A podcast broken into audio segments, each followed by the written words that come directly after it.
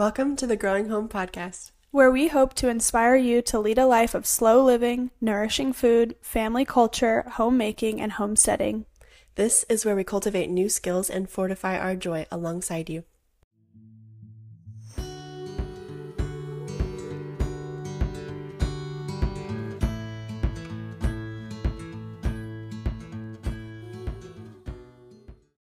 Welcome to the Growing Home Podcast. Today, Lauren and I have something very special to share with you. Thank you so much, um, you guys. So happy to be here. Yeah, I'm so excited to talk to you. I, it's something we wanted to be doing more of, like a few each season. And because sometimes it's, you know, we're just talking back and forth. We want to bring people on with other perspectives and more knowledge in like certain specific areas that maybe we have experience in, but we're not experts. And yeah, so I thought of of you, Katie, when um so I actually I had coaching with you and I was pretty close to going a more traditional sleep training route with my 2-year-old at the time and we've never done that. We've always been super like biologically, you know, normal sleep. And but you know, I mean, she's going to talk to us about this a little bit when you're kind of at your wits end after like months of not sleeping uh, right. it can be easy to want that and i think like i finally was able to be like yeah i could totally see why parents are sleep training their four month old like letting them cry all night because they don't know what to do.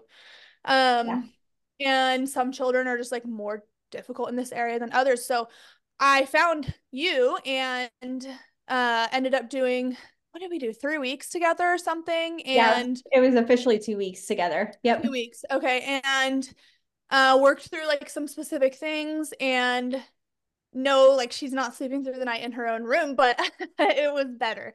And I think it it was it became better enough that we were able to like continue with our convictions and what we believe. And I think that's sort of who what where you're coming from. So right. I I was gonna I was gonna call you a sleep consultant. Um, yes. but I love to hear and like a more um holistically a holistic approach um not sleep training, but coaching. So I'd love to hear a little more, like in your own words, about what you do and who you are. Sure. So, hello. Thank you for having me again. Um, I'm Katie. I um, am the founder of the Not So Tired Toddler. That you can find me there on, on Instagram. I also have a website www.thenotsotiredtoddler.com. Um, and I am a holistic infant and toddler sleep specialist. So I help parents move away from things that are no longer working for them without traditional sleep training approaches. So at, at no point do I say that you have to separate from your child in order to get better sleep. And I'm all about like the compromise right? So I believe that we can coexist with our kids and that we can still meet them where they're at developmentally and give them what they need while also being like, okay, this isn't sustainable for me. What is? Like, how can we make a compromise? How can we meet in the middle? How can we get everybody happy? So sometimes, you know, parents come to me with the the end goal, obviously, of the magic is sleeping through the night. But with that being said, waking well into toddlerhood is actually the biological norm. Mm. So Sometimes, yes. Do we have parents like all get some long stretches or babies, or I shouldn't say babies, sorry, toddlers mainly will start sleeping through the night.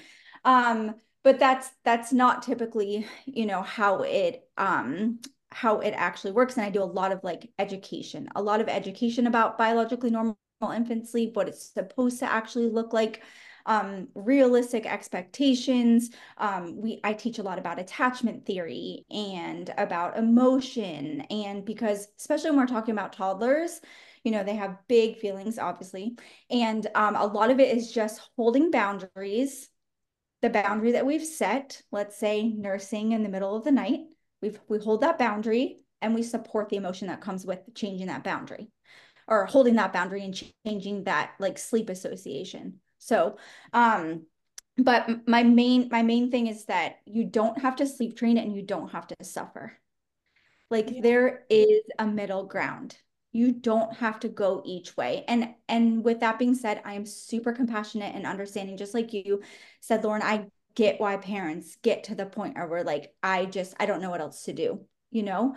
Um so in that scenario, like when a parent is in a crisis, that is, I feel like that's a completely different situation. And then as long as you are informed and you know exactly how sleep training works and you've made that decision for your family because that is the best decision for you guys right now, I totally understand. But I think for our culture, the independence is pushed so hard and sleeping through the night is pushed so hard. And um, babies being able to to self-soothe is like a thing that we feel like we're supposed to do and like it's our job to teach our babies how to sleep. And um so that's why parents feel like it's kind of like a rite of passage to sleep train like it's their job to teach the baby how to sleep their baby how to sleep and i'm like it's not actually our job. Like sleep is a biological function. At the end of the day it's not our job to teach our babies how to sleep. Yes we can do all these things to tweak schedule and make sure our environment is great and you can use white noise you can use sleep sack, you can do all these things but that's not sleep training. That's actually sleep hygiene which is great. Routine and predictability is really important. Um, but we don't have to go down that traditional route where where you're leaving your baby to cry for even 20 seconds if you don't you know if you don't want to go down that route you don't have to. Yeah i think that segues really well into our first question which is what is biologically normal and what is expected for the first five years if you are wanting to follow that you know biologically normal pattern of sleep for an infant and a toddler because i think we all have this really you know programmed idea that babies should be sleeping through the night by four months old and if they're not especially at one or two or three it's like something is wrong. And i think that's often how people treat it too like if they hear that your baby's not sleeping through the night or your toddler's not sleeping through the night it's like oh, like something's wrong here. And yeah. I'm like, no, like it's normal. No. But I'd love for you to go through like what is actually normal. Right. So the biological norm for babies through the first year, especially, is waking every two to three hours. So every two to three hours would be the biological norm, especially for a nursing baby. Now, some babies naturally are just easy, easier sleepers, not good, not like only that those are the good babies. Yes all babies are good right? Um but i don't like to say like good or bad sleepers. I like to say like easier sleeper than uh, sleepers than others and they might sleep five six seven eight hour stretches all on their own. They might start sleeping through the night all on their own just naturally. So that is also a variation of normal or you can have the total opposite of that, where you still have a baby at a year old who is waking every two to three hours. Like I said, especially a nursing baby. Um, and, and that would be the biological norm. This can spill into toddlerhood. Um, typically, after the first year, some kids mostly kind of get it around that 12, 14 month mark. You can really see like a change in sleep. But if your toddler is still waking at two years old, that is still considered normal. Okay, now hourly waking, that's a whole different, we'll talk about that later, I'm sure. Hourly waking would be something completely different that would be a red flag, but um, it's still normal, even up to three, four years old, for your toddler or preschooler to wake in the middle of the night and kind of call out or look for you, seek their primary caregiver and need that support to get back to sleep. Um, we see a big shift after three because infancy is the first three years of life.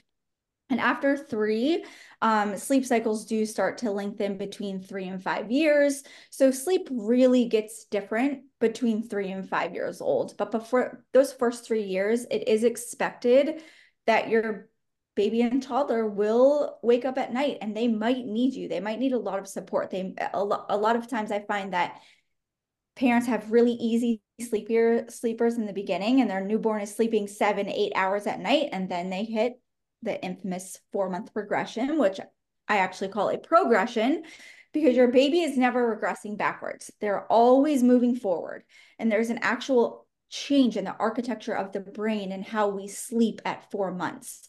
So, aha, the magical time to sleep train is four months. And it's really, it's not a time to like train away. It's a time that baby really needs a lot of nurturing. Hmm. So it's nothing to fix. It's not anything that we have to train or fix away. We just have to kind of let it pass. And sometimes this can take weeks. and then they'll jump into a six month progression and then there's an eight to 10 month progression and there's a 12 month progression and every other progression after that for the first two years really comes down to like big developmental changes like big they're hitting big milestones they're walking they're crawling they're rolling um, they have language bursts um, they you know they want a lot of autonomy when they become toddlers. So at those times is when we see like sleep gets messy and can get disrupted but it usually passes. It's like a wave. That's what i say like sometimes you just have to ride the wave. And sometimes those waves are like crashing down and you feel like you're gonna drown. And other times they're kind of just like smooth sailing. You're like okay like we got this. And i feel like we like we all know like babies are so like once you figure them out they're like just kidding I'm going to shake things up again and, you know, uh, I'm going to change it all up for you. So, um, the first two years, especially sleep is like a roller coaster. Okay. And that is very, very normal. Gosh, that's so helpful to hear some biological expectations we can set our sights on. Uh, I feel refreshed yes. just listening, like, okay, it's going to be fine. This is how it's designed. Okay. And could you speak yes. to how, oh, sorry, go on. I was going to say, and that is actually, you, you kind of nailed it. Like babies are designed to wake at night.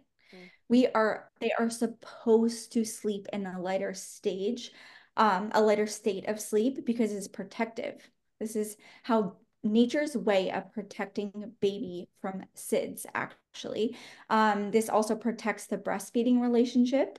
Um, babies attach via the senses. So they want to see, smell, touch, taste, um, hear, be close to mom, be close to their source of, you know, survival. Like babies need us to survive. You know, they say like the push for independence is so, so, so strong. And it's like, but wait a second, like children are literally dependent on us. Babies are literally dependent on us to survive. So, with that being said, I want to reassure everyone that you will have an independent child and that fostering and allowing that deep, deep, deep dependence now will not hinder independence. It will actually foster it.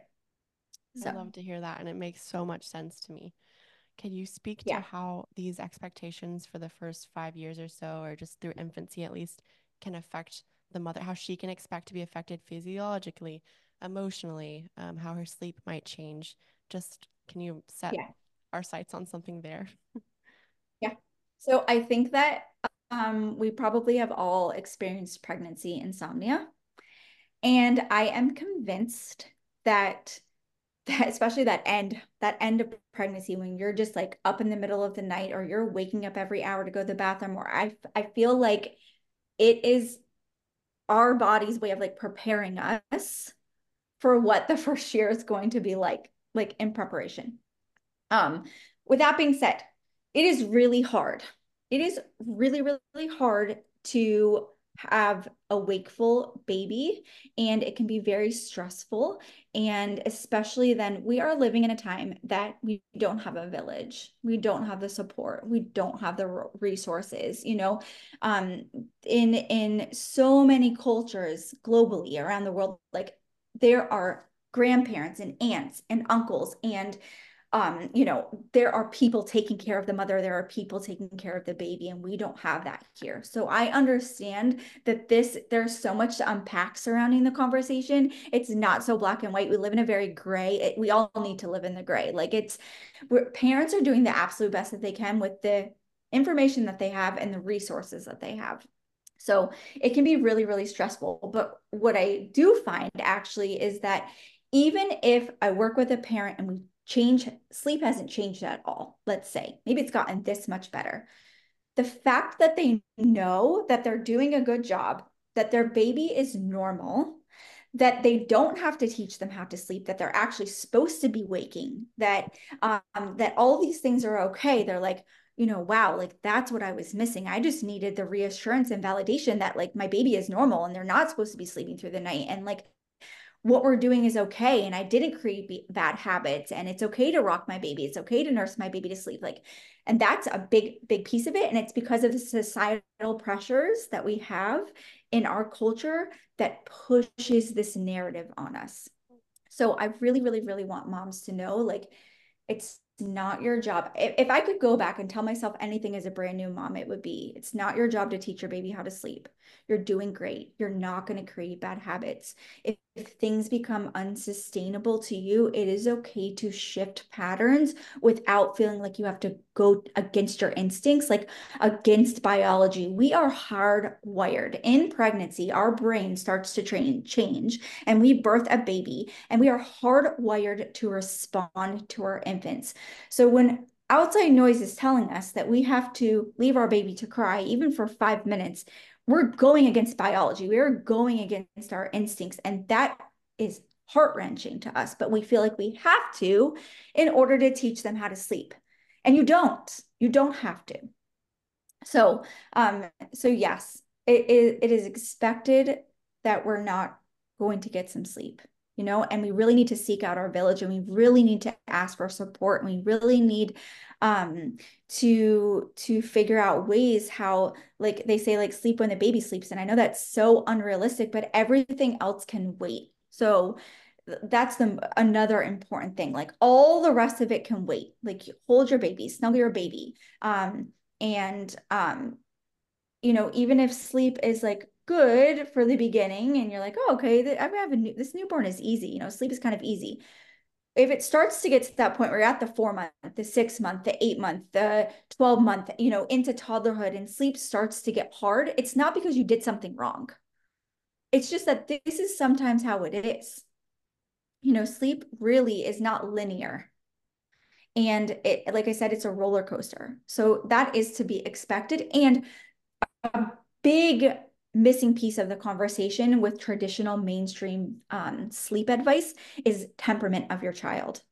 So you have easier babies and easier toddlers, and then you have that are just like chill and nothing really fazes them and they you know they can like sleep away from a caregiver from for long periods of time and they don't need a lot of support. And then you have more sensitive babies and more highly sensitive children who do need a lot of support and who do need a lot of motion and who do need to be like sleeping on their caregiver. And um you know both babies are good and both babies are normal. It's just that the temperament of your child will play a huge role in sleep and and that's that's what i see missing from the conversation. So much like nobody talks about that. Nobody talks about what it's like to have a more sensitive child and what that's going to look like for sleep. So like drowsy but awake doesn't work for every baby.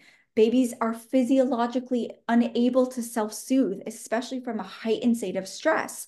They can't do that. And so this narrative is pushed and it's just not true. And actually to speak on um, self-soothing really quickly because i know that this is a big question for parents is that i want to talk about the origin of that word. Because i think it's really really important to know the history.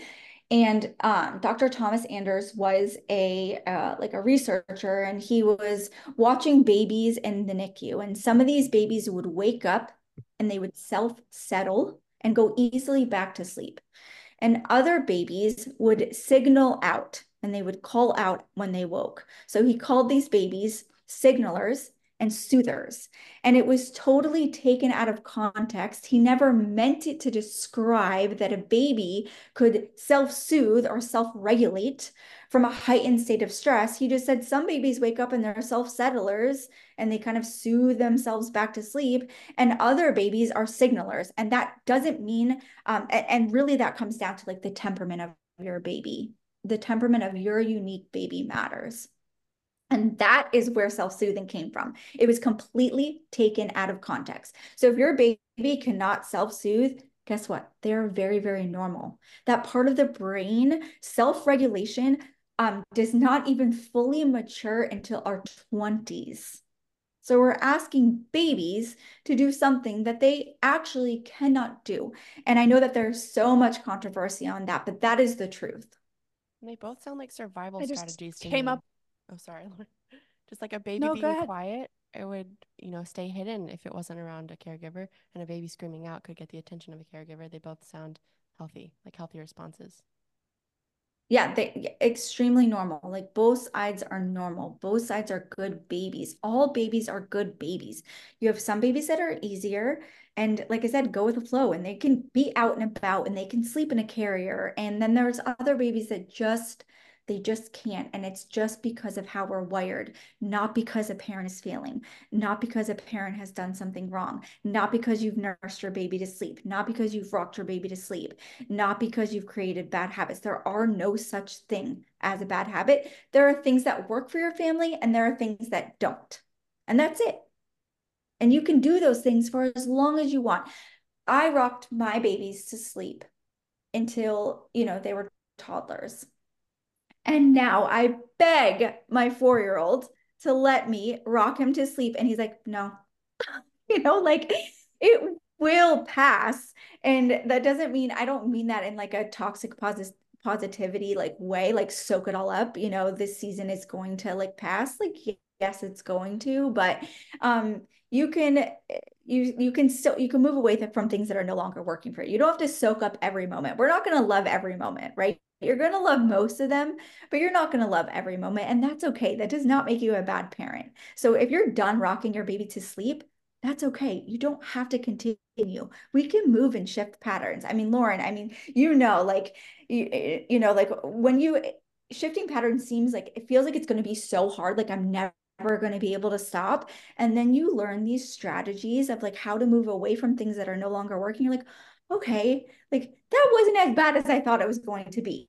I just yeah. had to kind of know how to do it and how to support my baby through it and how to support emotion and how to, you know, get us onto the other side. And now looking back, you're like, wow, like this is where we were at and we made we eh, we were done i didn't want to do that anymore and that's okay it's okay to want to make a change and now we're we moved on to something else that does work for us yeah yeah we were still bouncing our 30 pound year old on the ball in the carrier for every sleep time.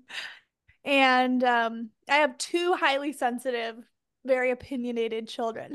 and my first was um, like a really challenging sleeper in the early months and then kind of just slowly got progressively better until about two. And then he mostly started sleeping through the night when I night weaned him.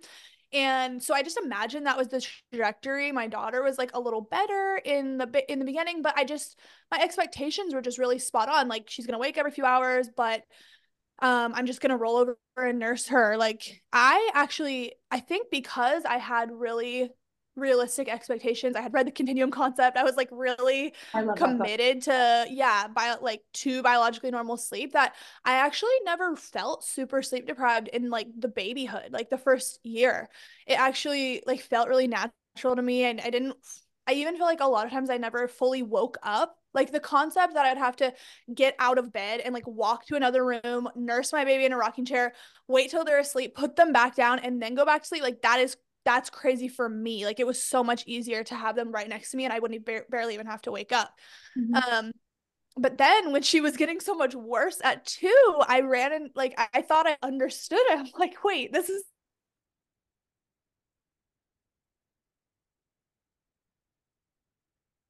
you're you're worse and you're two. Yeah. Um, so it was cool like to feel like I I had a lot of skills and I'm like, okay, I actually really need some like external advice. And it really was like such simple things that you had me kind of implement. Mm-hmm. Um, but it was all like really powerful and just things that I didn't think about myself. Like I just needed a bit of like an external, like a third person point of view to be like, okay, this might yes, you can have that. just just said two year old coming in and drinking my Olipop.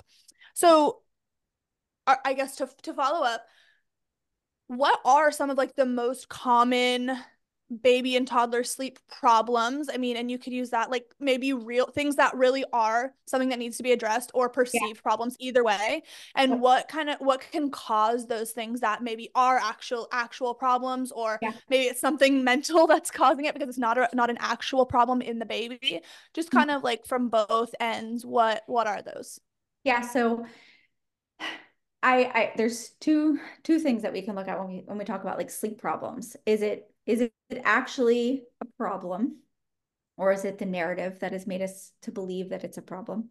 Right. Or are we actually seeing where like baby is waking hourly or baby is super restless or waking up in pain or is your baby up for hours and hours in the middle of the night like those would all be things like we need to investigate further so um so the first part of that is is it actually a problem? Well first of all if it's not a problem for you then it's not a problem. End of story. Like if it's not a problem for you then that's it. It is not a problem. Um or is it a problem because we feel like it's supposed to look a certain way because we've been told that it's supposed to look a certain way. So if both of those are, you know, if we've covered that part, now let's talk about like we do have a baby that's waking hourly, or we do have a baby that um, a toddler that is super super restless and up for hours in the middle of the night. Like that is a completely different situation. And hourly waking is a red flag. If your baby is waking up every 45 minutes to an hour, um, okay, I should say it can be a red flag because sometimes it's developmental, sometimes it's illness, sometimes it's teething, sometimes it's temperament of your baby, sometimes it does just need to pass. But most of the time, there's an underlying issue. Like my second was up every 45 minutes for the first eight weeks of his life. He would only sleep on my chest. He had a posterior tongue tie that was released at four days old. And that's a whole nother rabbit hole that I could go down because I wish I would have done things different. But with that being said, um, he just could not extract milk from me. Even after release, he just could, and I did everything, you know, that I thought I could do, but he could not extract milk. And um, you know, it was just a terrible time for eight weeks, and he was up hourly. And that was a red flag. And I didn't know then, you know, what I know now. Um, he's already three and a half, and I've been doing this for almost three years. But so at that time, I really didn't know as much as I know now. And um, you know, that that I needed to be investigated. I needed to fig- I needed to figure out why there was something that was wrong. So hourly waking is a re- is a red flag and needs to be investigated even if at the end of the day you rule out everything that could be wrong whether that's are you having breastfeeding difficulties? Does is does baby have uh, sleep apnea? Do they have enlarged tonsils and or adenoids? Is there an airway obstruction? Is there um, oral restrictions like you know tongue ties that are causing um, issues? Is it food ins- insensitivities? Is it like skin conditions like eczema can be really really bad and cause discomfort? Um, low iron I see is very very common in toddlerhood and especially at that six month mark um, when you know um, iron stores are are you know depleted. And really the, the only iron intake that baby takes after six months is diet. Um so you start to notice that like babies and toddlers start to kind of wake hourly and I might they might be very very restless. And this is where a lot of my toddler clients will come to me at you know 12 months 14 months and like my just my kid is waking hourly and they are super super restless at night. And most of the time um, they are uh, exclusively breastfed babies. And you know we know toddlers they're picky eaters. And I'm like, all right, we have, you know, my suggestion is to follow up with your pediatrician and get lab work done. And typically we look at, you, you can't just get a hemoglobin stick. It has to be an iron panel. And then we look at iron and ferritin are the lab values. And if those are low, then you discuss with your, you know, provider how you're going to go about it. You know, I don't give any medical advice, obviously. Um, so you speak with a trusted, you know, your trusted provider on how to move forward. But a lot of a lot of what I do is to recognize are there any red flags? Is there something going on as to why baby's having such a difficult time with sleep and why they're waking so frequently? And here, let me send you to an IBCLC. Let me send you to a myofunctional therapist. Let me send you to a pediatric dentist. Let me send you to an ENT. Let's find you somebody that can evaluate your baby or toddler properly um, and see if we can get some better sleep that way. So you know, unfortunately, we have parents that have concerns and their baby is waking frequently frequently and they're told you just need to sleep train. You know, it's your fault.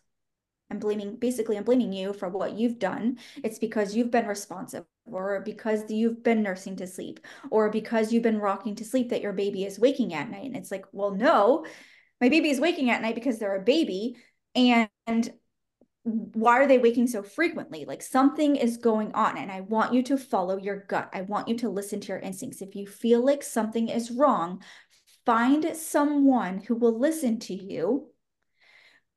Go to every physician you possibly can until you find someone who will listen to you and want to evaluate further and at least rule out all these red flags that can disrupt sleep. At least rule them all out. And then, you know, then we can work on shifting patterns and then we can move on to doing something different if all those things have been ruled out. So follow your gut on that one. Listen to your instincts. If your baby is taking pauses in in their breathing or if they seem super uncomfortable or super like reflux is a big one too. Like there's a root cause of reflux. So babies are labeled colicky and colic is not a diagnosis. Colic is a symptom. There is an underlying root to that colic. There is a reason that your baby is having a hard time. So let's, we got to find somebody that can really dig deep and get you to the root of the waking. So that that's also you know what i do and how i support parents is just let's figure out who can i send you to i need to send you to, to a specialist you need to really get like a workup on this so that's where sleep is a, a problem you know um is to where it's like you're having red flags you're having uh, really disrupted sleep something doesn't feel right to you then it's like we got to keep looking okay that that's helpful and in your practice when someone yeah. say has an infant or toddler that isn't waking hourly maybe it's something more common but they're not quite satisfied with the restfulness of the sleep for either of them mother or baby what are some common ways that you guide them back to a more um, restful relationship with their sleep. Yeah, so uh, to become like more sustainable. So this is going to be really unique to every family because what one parent and family's goal is going to be completely different from another family. So I kind of look at like when I whenever I meet with parents, you know, um, I say like, you know, what is your biggest challenge? And they'll tell me, you know, I, I want to stop rocking to sleep, or I'm ready to move away from bed sharing, or you know um, i'm ready to stop nursing throughout the night. And first we have to look at okay is that realistic? Because i i do not recommend night weaning before 12 months. So if someone's coming to me and wants to night wean at six months it's not recommended. So we first have to make sure like is this is this age appropriate for your baby? And then it's like, okay, well, what is your goal? How can we compromise? How can we meet baby where they're at developmentally and give them what they need while also moving to something that is sustainable. Um, so sometimes I just teach like how to stop rocking, how to stop bouncing on a ball, how to stop, you know, really move away from nursing at night. And it's not a quick fix.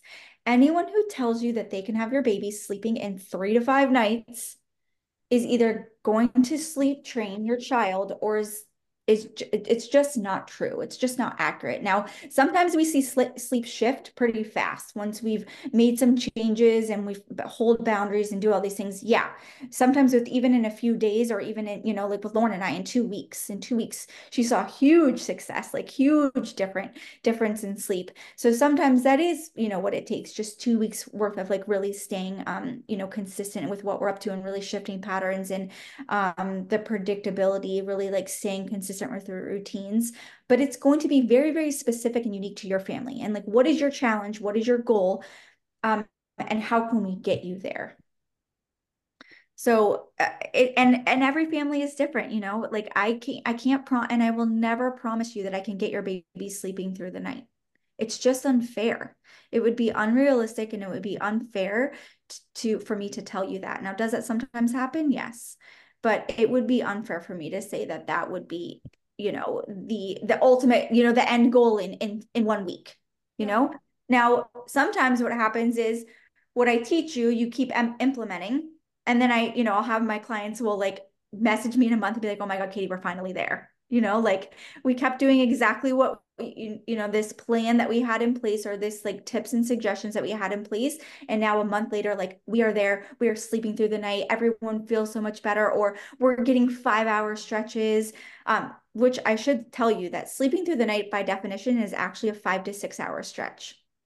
So if your baby has slept five to six hour stretches they are that is actually considered sleeping through the night it's not this mythical seven to seven the 7 p.m. to 7 a.m. That doesn't work for all babies, especially if you're talking about napping toddlers. If you're talking about a napping toddler who's getting a chunk of their sleep during the day and only they may only sleep 10 hours at night. That is normal for them.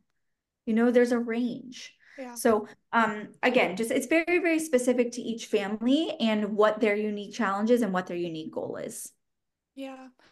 I'm going off script because the last question I had, I just feel like you already addressed it. And then I came up with two more while we were talking instead. So um I don't know. I, it's like controversial. I know you were talking about it a little earlier, but what is actually happening when you teach a baby, quote unquote, to self soothe? Like, what's the actual thing that's happening? Because I think a lot of people, like my mom, for example, she did like a gentle version of, you know, the Ferber method, eh, basically, basically like timed crying with my sister. And then I'm 11 years older and she didn't do that with me. She like co slept with me till I was like five years old, but she was a single yeah. parent at the time. It was really different, no other kids.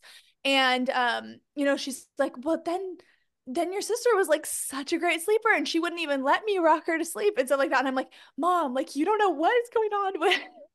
Yeah. like we have a great, you know, mm-hmm. banter back and forth about it. And she totally like respects what I do and I respect her choices. But yeah, like I think that most people think, you know, I'm really helping my baby to like genuinely helping them. You're doing them a disservice by not like giving them this you know they think it's a skill that they're teaching them.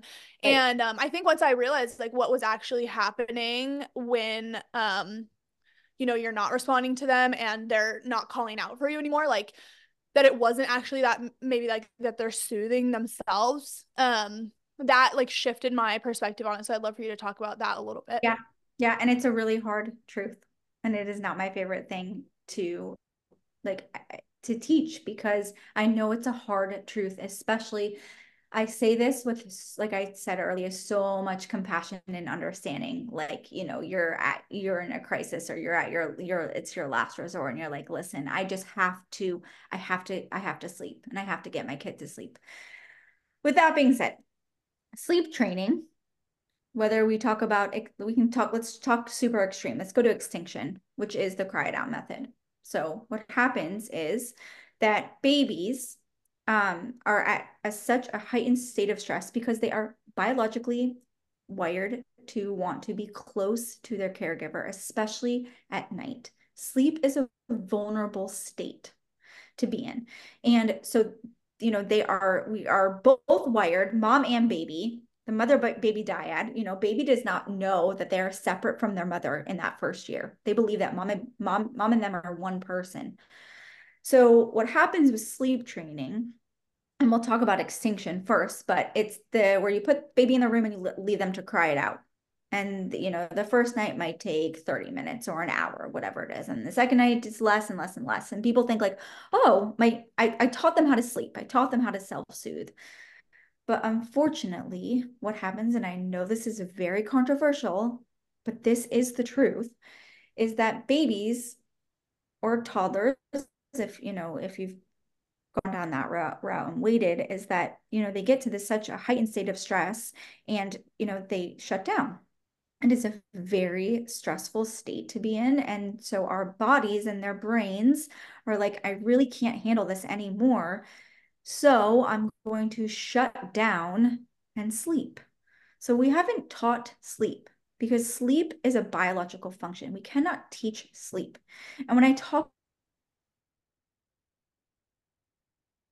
I already said this, like sleep hygiene is like predictability is important. Routine is important. It's important for our children to know what to expect, to know when sleep is approaching, so with sleep training, um, you know, that that is just unfortunately the truth of it. And uh, I know it's a really hard truth. It is, that's how I got started, is that I found a post one day from either, it was either Taylor Kulik or um, Lauren from Isla Gray Sleep about biologically normal infant sleep and how sleep training actually works. And I was like, wait a second, this is not at all what I've ever been told or thought. Like, what do you mean?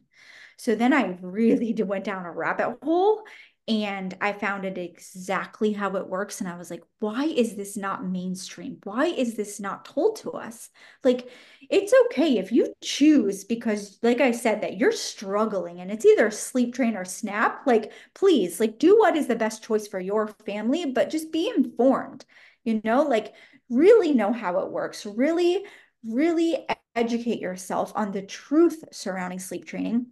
And if you decide that that is the best choice for your family still, that is okay. Everyone should support you in that decision. But sleep training doesn't actually help babies. It doesn't ha- uh, help them develop. It doesn't help them sleep. It doesn't help, you know, them become more independent. Like that is all a narrative that is pushed as a very good marketing ploy. You know, um, when we're talking, when they're talking about sleep depri- deprivation, like um, studies of like children who are not getting enough sleep, if you look at those studies, they are talking about school aged children, not infants. And it's so that's the thing. Like we have to, when you're doing your research, make sure when you're looking at these studies that you're like looking at, well, what are what are they actually studying? Like who did they actually study? Like are we we're talking about a, a seven-year-old? Yeah. Yes, that's a totally different story than talking about a baby who's waking up every couple hours and has, you know, broken sleep and this is how it's supposed to actually be. You know? So, um the it's an it's the narrative. It's not our fault as parents. We are we are just doing what we feel is best with the information that we have at the time. Totally like because what's normal for a 7-year-old is completely different than a 7-month-old. Completely different. What's normal for a 4-year-old is completely different than what's normal for a 7-month-old. Yeah. Completely completely different. And the a you know their the range of sleep really changes like drastically to and I want to go back to like sleep problems, how you're talking about. Um, because what a lot of times what I find what happens is if in the first two years, sleep needs really, really change drastically. You go from a baby who's sleeping all the time to a baby who takes three naps, to a baby who takes two naps, to a baby who takes one nap, to a baby who may drop their nap by two years old. So if you think about those first two years, like sleep is just kind of like, like just, it's not linear, it's a roller coaster. The sleep needs change so much.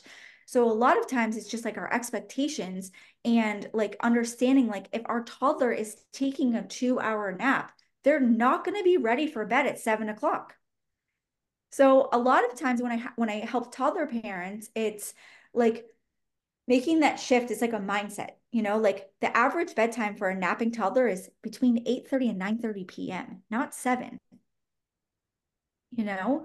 So um a lot of it is just like understanding what's normal and like what to actually expect and what's it actually supposed to look like. Not like what this like we're talking about unicorn babies that sleep 7 to 7. Like and it's not that you did anything wrong if your baby or toddler doesn't. It's just that they're just different. They're just, you know, I, I did a I did a poll about um drowsy but awake and like self-soothing all these things about like um did it actually work for your baby is, is your baby actually can they actually self-soothe and i would say eight out of ten the eight out of ten answers was no drowsy but awake did not work for my baby. No, they can't self soothe, which we know babies can't do.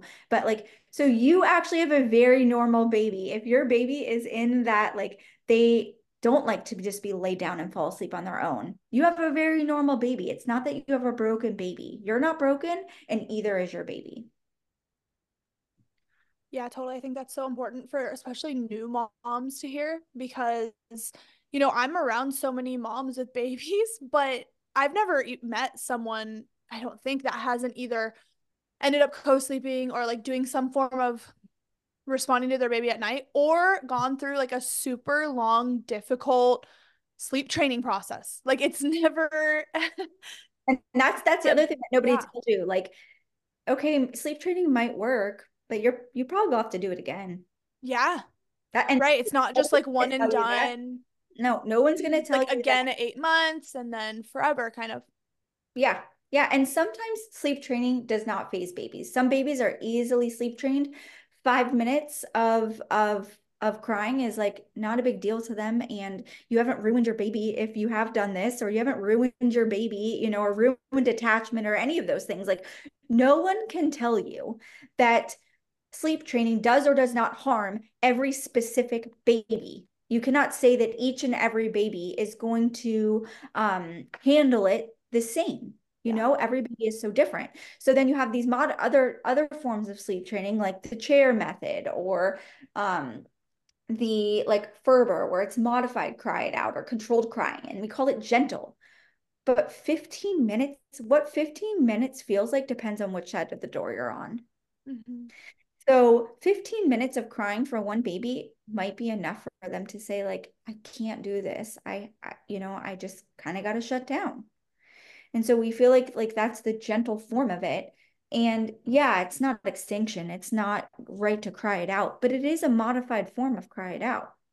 And I don't say that to judge or shame anybody. I'm just just speaking the truth of how controlled crying works. Um, so it's just important to know. And it's not that, like I said, it's not that if you've done these things and you've done 15 minutes of crying, your baby now sleeps through the night and you're like, it's okay. You're not damaging your child. You are not a bad parent. You are a good parent and you were just doing what you feel felt was best at the time with the information and the resources that you had. But that doesn't change the truth. That doesn't change the oh. truth of how it works or the history behind sleep training. It, it, it doesn't change the truth. So two things can coexist, right? Like I, I totally get it. You know, if you get to that point where you have to make that decision. And at the same time, it's still true how it works. Did you have any other questions, Evan? I have one more that I thought of while we were talking, but I just wanted to throw it to you if you had any others. Oh, yeah, go ahead and then I'll ask our, our final. Yeah. Um I forgot it, but I wrote it down. Oh, okay. This is I guess this applies to me. um but like I've always done bedtime by myself. So for parents that are doing bedtime by themselves and there's just one parent and multiple small children, because I think a lot of times when you're seeing the advice, it's like have dad lay with the four year old or like the three year old, and then like mom handles the baby, and then you trade and like the you know like it's just all these things, and that's that's not my situation and like i have military moms that i'm friends with and stuff like that that that's not their situation. So let's say you have like two three four kids. I mean my almost five year old like he goes to sleep great like by himself now you know? Mm-hmm. but when they were small you know like i had a two and a half year old and a newborn that was not the case. like, no. And he had never gone to sleep without me laying next to him. And she wouldn't let me lay down. Like I had to walk her around or like bounce her on the ball. She needs so much stimulation. She still does. Yeah. And um, and then he's like crying in bed, like because he, I'm not laying with him, and we're all just crying, you know. So no, it's really it's like it's hard. Yeah. So, uh, and I don't expect you to figure out everyone's individual situation, but like, do you have any tips for someone who's trying to manage multiple bedtimes with small children by themselves? Yes. Um, and I can speak on this because my husband is a firefighter and gone every third day uh, for 24 hours, and my boys are 15 months apart. So here I was with a 15 month old and a newborn um, every third day, trying to figure out how am I going to get everybody to sleep you know?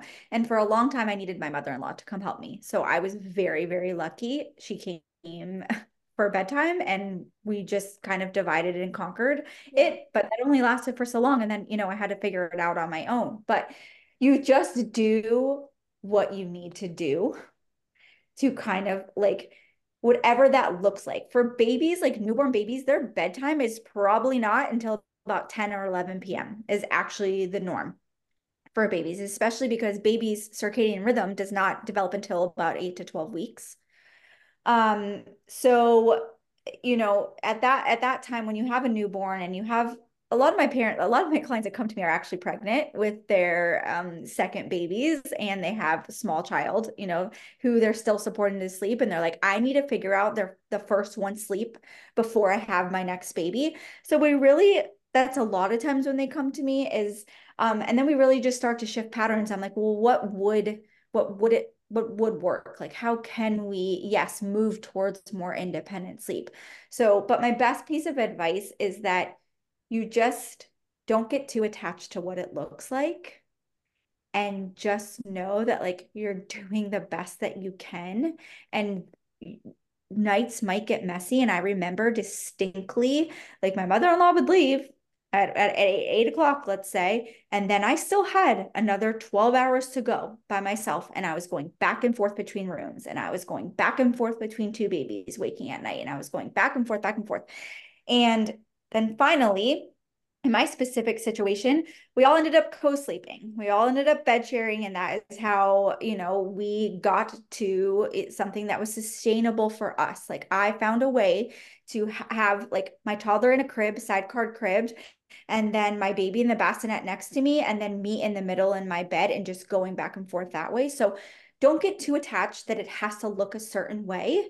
Um, and yeah, if you can you know, walk around with your infant while, you know, you're reading, you're telling your two year old a story, or you guys are singing a song together, or you're just able to rub their back while they're laying down, or, um, you know, you maybe put the baby down for a nap at seven o'clock. Maybe that's baby's nap time and then you're able to get your toddler down like don't get too too attached to what it's supposed to look like and just look at it for what it is right now and remember that it is really hard and it's not because you're doing it wrong. It is a really hard season. You have multiple children. I you know, I totally get that. And it's it's hard, but um this again is going to look specific and unique to each family, you know? So a lot of times yeah, we can work towards more independent sleep before you bring in in the new baby we can start to shift patterns before new baby comes on. And then sometimes what I usually hear is like, I thought it was going to be so much worse than it actually was. Like I ended up like figuring it out. Like we came up with our own routine, our own rhythm. And that's what I want you to do. I want you to lean into whatever works and trust that just because it looks like this now doesn't mean it's going to stay like this forever. So, you know, for nap time, this meant like my 15 month old was watching Give a Mouse a Cookie while I was putting the baby to sleep. And I felt so much guilt for so long about that. And I'm not like the screen police or anything, but um, like I just I felt like, like, but that's what I needed to do. That is what I needed to do to get through. And it's okay to do that. Mm-hmm. So yeah, if you can get your toddlers to lay down and you can just be in the room holding baby in a carrier, maybe, or you can have baby to go down for a nap while you're getting your older kids to sleep, or can we move towards more independent sleep? And we're starting to like practice brief separations. And I can give you a little tip. So if um, if you say, let's say that your two-year-old or your three-year-old is always used to you laying down to go to sleep. To start moving towards more independent sleep, you start with practice with brief separation. So you're like, I'm gonna go grab a glass of water and I'll be right back. And you leave them and you go grab the glass of water and you come right back. And you do that for a couple nights. And then you're like, I'm gonna go grab a glass of water and I'm gonna go potty and then I'm gonna be I'm gonna be right back. And so those those pauses, those those periods of separation get longer and longer and longer. And before you know it, you do go back. You always go back. You're always your word. But your kid probably fell asleep at some point. You know what I mean? Because they get used to like the the brief periods of of separation and those brief periods become longer and longer and longer and then they just fall asleep. So that's how you kind of move towards more independent sleep. At least it's one way. Um, so that's that's another tip that you can start practicing and doing. That is that's such awesome a great tip. tip. Yeah. I love that. This has been yeah. so insightful, Katie. And I know we're both just so grateful for you sharing all of your knowledge and for the obvious compassion that you hold for all mothers and all choices. And yeah, just glad you're out there helping people with this. I'll probably be calling on you one day. Can you tell us where people yeah. can find you and access your expertise in this area? Yeah, of course. So I'm easily found on Instagram. Again, the um my handle is the not so tired toddler dot com. Or not so at the not so tired toddler. And then my website is um the not so tired toddler dot com.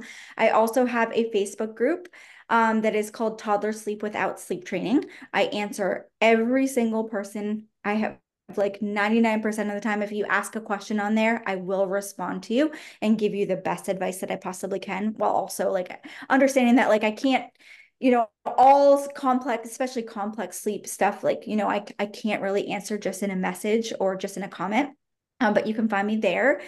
Um, my inbox is always open and i truly mean that. Like i when when my especially whether you work with me or not, like I really, it takes a village. And some of us, a lot of us don't have that village. So sometimes that village is virtual and sometimes that village is found on Instagram. And sometimes it's just me sending you a one minute voice memo that's like, listen, you're doing a great job. I know it's really hard. Try this and just you know as much as i possibly can i want to be there and support parents at the end of, end of the day that is why i'm here because i really really really want to educate and empower and just support you because i know how hard it is and I just want you to know that like you're not failing. You're doing a really, really good job and you're not broken. Your baby's not broken. It's just really hard. And it's not hard because you're doing it wrong. It's hard because it's hard. So please reach out to me. Um, I work with clients one one on one, whether that's a simple hour call. Um, I have a two week package. Um, you can text me every day in one of in the two week package, and we can talk back and forth in real time and really, really get you through um, making changes. Or I have a, a month support as well and i don't ever tell parents like you need to book a month one month with me or you need to book two weeks. It's really like whatever you can do whatever is feasible for you or how much support you actually need i make it beneficial to you regardless. I get super invested. I'm always checking on all my clients. Um, i really i really just want to make sure that you know I've led you in the right direction and you feel like confident in what you're up to because that is freeing in itself. When you become so confident in what you're up to, um, nothing could ever make you question it. Someone could walk up to me and say, Katie, you failed your kids because you still lay with them at three and a half and four and a half. And I would be like, okay. And it wouldn't faze me at all because I'm so confident in what I'm up to and I feel so like empowered and I know I've been following my instincts and I know the sleep science behind it and I know how connection and attachment theory works so I have all this info that I would love to share with all of you um, so that you can also feel super confident about what you're up to. Thank you. Yeah, I I totally recommend working with Katie if you are wanting one-on-one support. Like she was super helpful and I felt like really affordable for how much like help I got. Like she's totally not overpricing herself. And yeah. um like I said, like I it, it wasn't my first baby. It was she's already 2 years old. So it's like it's not even if it's your fifth baby, like every child's so different. So like if you need that third person, like it's it's super helpful and I highly recommend it. So thank you so much for coming on. We we it, I loved it. Like I learned more oh and I just love talking to you. Like I haven't talked to you in a few months and yeah, um no, it was so great. Thanks for sharing all of your knowledge with our audience.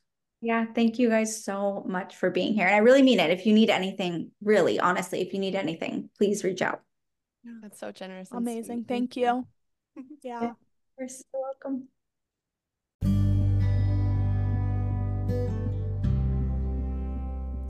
Thank you for listening to the podcast. I hope that it's brought value into your lives. For a minute here, I'm going to share about some things that have brought value into our lives. We've chosen just a couple of sponsors this season, and these are companies that we trust, that we use in our daily lives, and that we feel confident about bringing to you. The first company is Purity Coffee. Now, I love this coffee, and there are a couple of things that set it apart. The first is how they test their coffee for mold. As many of us know, as coffee is processed, it often molds. And so this is an important part of the process. If you listen to the podcast, you know that Lauren and I have both gone through extensive journeys with mold. And so, because this is a staple for my family, it's very important that when I sit down for a cup of coffee, I know it's not a steaming hot cup of mold. I've never found another coffee company that's more forthcoming or honest about this process. The second thing is the taste. Their beans are not over roasted, which I find to be super rare they retain their flavor and complexity, and I just really appreciate that. It makes it a really enjoyable part of my day.